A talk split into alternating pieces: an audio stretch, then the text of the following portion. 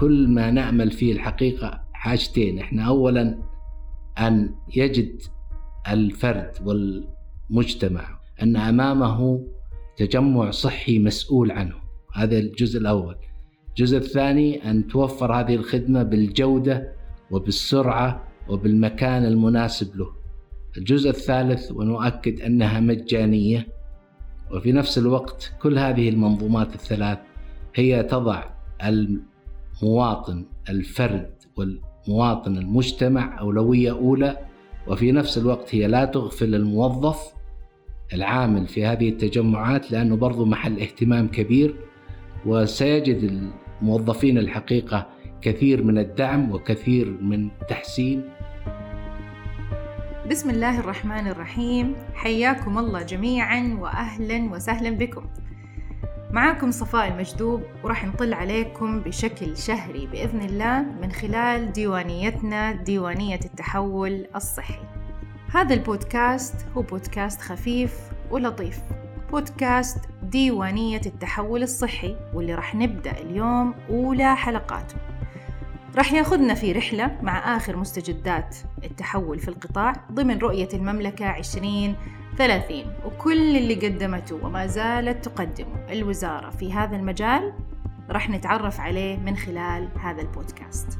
ديوانيتنا راح تستضيف نخبة من المسؤولين والمتخصصين والمتميزين اللي راح نتحاور معهم بلغة بسيطة وسهلة وقريبة منكم. راح نسمع تجاربهم ونسلط الضوء على أهم الإنجازات وربما التحديات ضمن إطار التحول الصحي. هدفنا هو نشارككم المعرفة بكل شفافية. حلقتنا اليوم هي الأولى. راح تكون عن رؤية منظومة القطاع في المملكة وراح يكون ضيفنا فيها ضيف مميز جدا. معانا اليوم معالي الدكتور منصور ناصر الحواسي. راح يشاركني اليوم في إدارة الحوار البروفيسور فيصل السيف نائب الرئيس التنفيذي لوحدة الأعمال بالمنطقة الوسطى والمنطقة الشرقية شركة الصحة القابضة. نرحب بكم جميعا وبكل حماس راح نبدأ الآن هذا الحوار الشيق الودي والممتع. تفضل دكتور فيصل. السلام عليكم ورحمة الله وبركاته. أشكر الأخت صفاء على التقديم وعلى الفكرة وبإذن الله الجميع يستفيد منها. أنا لي الشرف أن يكون ضيفنا اليوم آه، أستاذي ومعلمي وأخي الأكبر معالي الدكتور منصور الحواسي ويسمح لي من الآن إلى آخر اللقاء ناديه أبو فيصل. بحكم ما بيننا يعني رسميات. حياك الله يا أبو فيصل ومنورنا اليوم. الله آه، يمكن أنت من الناس اللي إذا أحد يبغى يعرف أي شيء عن القطاع الصحي أنت من الناس اللي الناس يروحون لهم يسألونهم في دائما الآن ما فيه شيء شاغل الناس في عن, عن القطاع الصحة إلا هو التحول الصحي. وكثير من الناس يمكن ما يعرفوا وش اللي صاير ويمكن عندهم بعض المفاهيم اللي يمكن تكون غير صحيحة. فودنا يا أبو فيصل بطريقة بطريقتك المعهودة السهلة والبسيطة. تعلم الناس وش معنى التحول في القطاع الصحي في المملكة العربية السعودية. في البداية الحقيقة شكرا بروفيسور على يعني استضافتي في هذا اللقاء وشكرا لجميع الزملاء اللي حضروا لهذا اللقاء. آه، طبيعي يمكن أول شيء ودنا نجاوبه يعني هل التحول الصحي يعني كان ضروري ولا كان ممكن تأخيره؟ طبيعي التحول الصحي كان ضرورة قصوى ولم يكن هناك مجال لتأخير هذا التحول الصحي.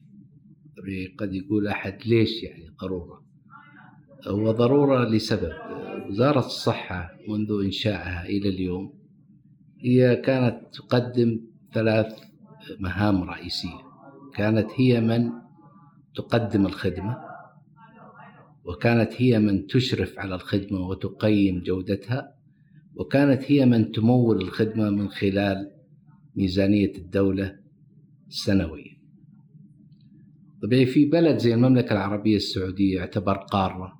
ومترامي الأطراف ولديه عدد ضخم جدا جدا من المرافق الصحية كان الحقيقة الاستمرار في هذا النموذج أن تكون جهة واحدة مسؤولة عن تمويل الخدمة وتقييم الخدمة وتقييم الخدمة يعني لم يكن يعني يسمح في أن أن تكون الخدمة بالشكل المرضي.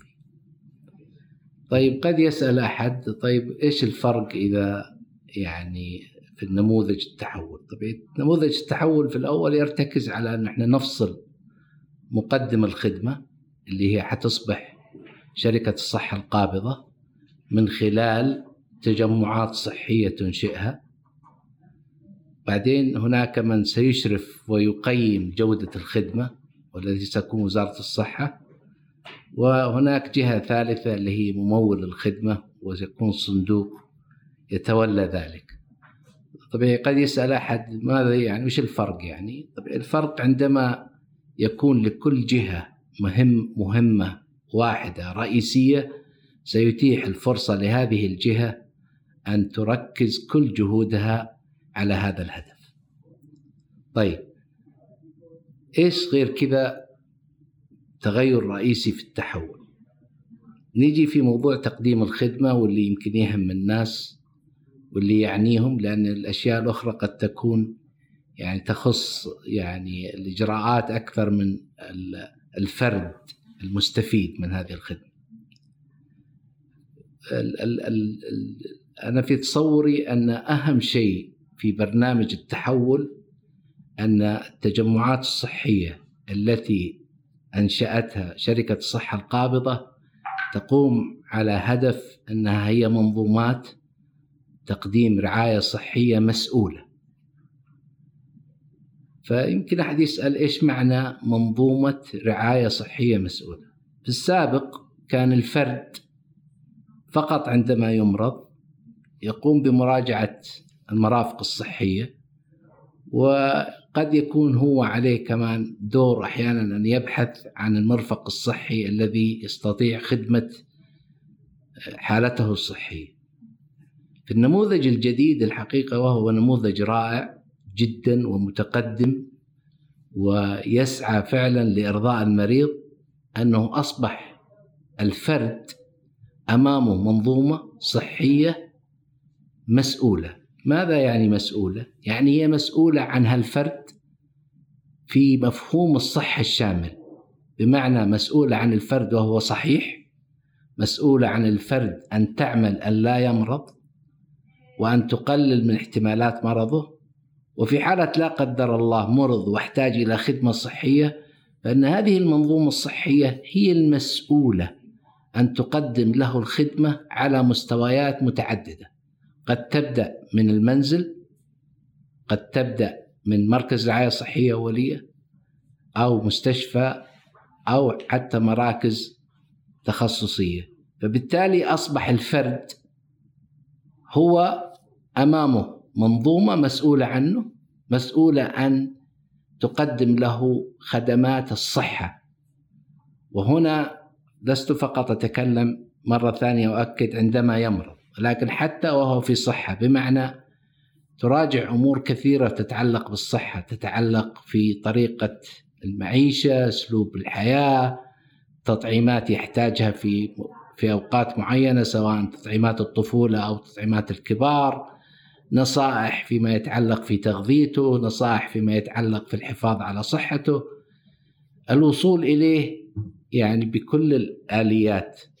وبالتالي الحقيقة منظومة الرعاية الصحية المسؤولة هو توجه رائع الحقيقة سيحفظ يعني ويمكن الفرد وبالتالي المجتمع من أن هناك جهة معرفة مسؤولة عن صحة هذا الفرد وصحة هذه المجموعة بشكلها الواسع سواء في الجزء الوقائي أو في الجزء العلاجي.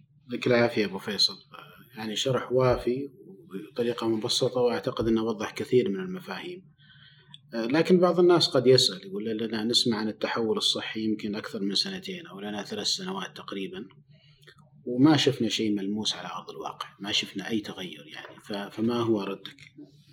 وطبيعي الناس ما تلام الناس يعني تريد دائما حلول سريعة بس أننا دائما يعني الحمد لله. إحنا بلادنا دائما بنيت على العمل المنهجي والعمل المؤسسي. جميع الحقيقة تجارب الدول التي خاضت تحول صحي يأخذ سنوات.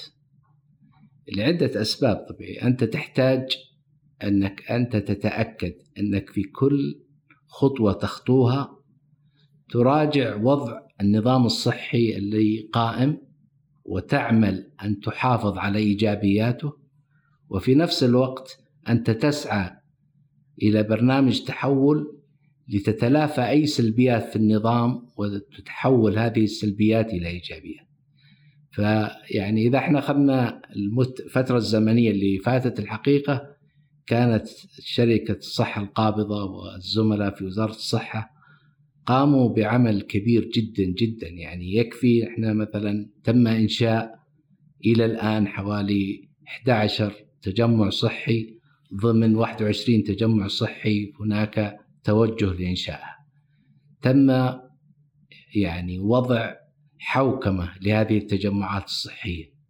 تم وضع آليات عمل لهذه التجمعات الصحية. تم وضع خطط لكل تجمع صحي. الحقيقة الجميل في هذه التجربة أن كل تجمع صحي في خطط عامة تتفق مع بقية التجمعات وفي نفس الوقت كان هناك خطط ل بما خطط تتفق مع ظروف المجتمع اللي يخدمه هذا التجمع سواء عن ظروف جغرافية أو نمط أمراض معينة قد يكون موجود في هذا التجمع. وبالتالي الحقيقة هذه التجربة وهذه الآلية من العمل تتيح أن يكون هناك تخطيط لا مركزي لكل مجموعة سكانية بما يتفق مع احتياجاتها والظروف سواء الجغرافية أو الظروف المكانية للأفراد والمجتمع في هذا التجمع. يعني أبو فيصل أنت في موقع يمكن فريد بحكم أنك مسؤول عن تجمعين التجمع الصحي الثاني في مدينة الرياض والتجمع الصحي الثالث في منطقة القصيم وهذا يمكن يعطيك آه، فرصة للحكم على كثير من الأشياء أكثر من غيرك. آه، أكيد في صعوبات تواجه تكوين التجمعات ومراحل نضج التجمعات. آه، في وجهة نظرك ما هي أكبر هذه التحديات وأكبر هذه الصعوبات؟ طيب هو التحديات يعني تشمل عدة أشياء. أولا أنا أذكر مرة ثانية أنه لا يوجد تحول صحي في أي دولة لديها الحقيقة يعني عمل منهجي تم التحول خلال فترة قصيرة. التحول هو رحلة طويلة ومستمرة وفيها كثير يعني من الخطوات يجب أن تؤخذ بتمعن وبدقة وبحرص حتى لا يتعرض النظام الصحي إلى إشكالية. طبيعي التجمعات هي دائما لها مراحل تخضع يعني في الأول أنك أنت تضع الخطط الجزء الثاني أنك أنت تضع خطط تدريب موظفين التجمعات لخطوات التحول. الخطوة الثالثة أنك أنت تعمل بشكل سريع ما استطعت على تلمس احتياجات المجتمع اللي يخدمه التجمع وتقديم الخدمات لهم بالطريقة التي تزيد من مستوى الرضا. ومما لا شك فيه أنه يعني أحد أهداف التجمعات أن يكون هناك زيادة ومشا... زيادة رضا ومشاركة من المجتمع في توجهات هذه التجمعات. طبيعة تتفاوت التجمعات حسب ظروفها وحسب إمكانياتها لكنه يعني التجمعات اللي قامت إلى الآن على الأقل التجمعين اللي أنا أتشرف آه، بعضوية آه، مع زملائي فيها الحقيقة كثير من العمل تم يعني وبالتالي تم تشكيل التجمعات تم تشكيل هياكلات تنظيمية تم عمل حوكمة لها. في نفس الوقت الحقيقة في يعني تعامل ومراجعة لمعرفة احتياجات الفئة والمجموعة السكانية اللي يخدمها التجمعات. الحقيقة يعني أستطيع أن أن أطرح أمثلة يعني لما يعني تم في بعض هذه التجمعات. أنا باخذ مثلا الأول مثلا في التجمع الصحي في القصيم. كانوا مرضى القلب إذا لا قدر الله أصيب المريض بذبحه صدرية أو يعني شلل في عضلات القلب كان ياخذ وقت طويل عشان يحال إلى مركز القلب. الحقيقة لما أنشئ التجمع تبنى التجمع أحد أحد المبادرات إنه كيف ندرب الطواقم الطبية في المستشفيات الطرفية على اولا إعطاء المريض الأدوية الأولى اللي يحتاج عشان الجلطة يعني تتحسن وفي نفس الوقت أن يرتب انتقال هذا المريض في أسرع وقت إلى مركز القلب لتقديم يعني العلاجات التخصصية.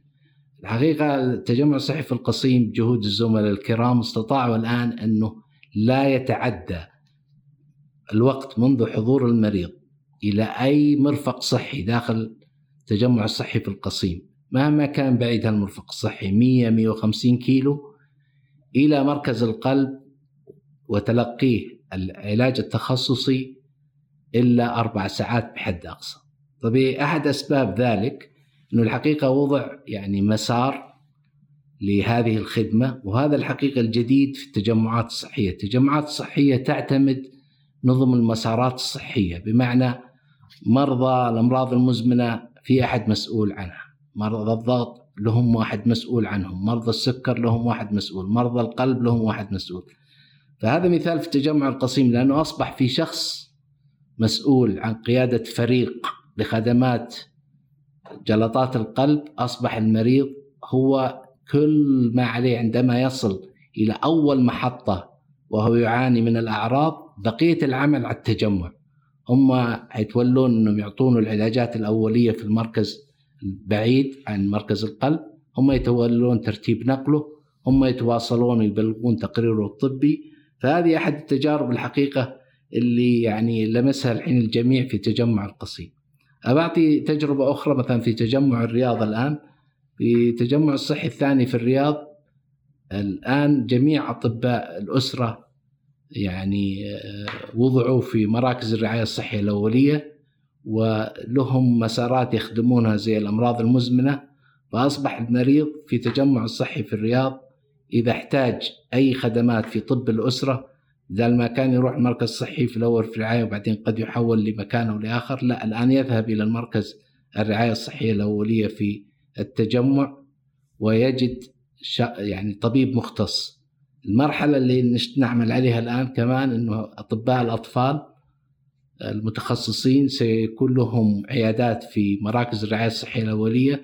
نعرف أن الأطفال يمثلون نسبة عالية من المجتمع فهذا سيتيح الحقيقة ما نسميه إحنا عيادة صحة الطفل في أنه الأهل لما يروحون مركز صحي يتاح لهم مقابلة الطبيب الأطفال مباشرة ويوفر عليهم كثير من الإجراءات والبحث عن علاج متخصص لأطفالهم.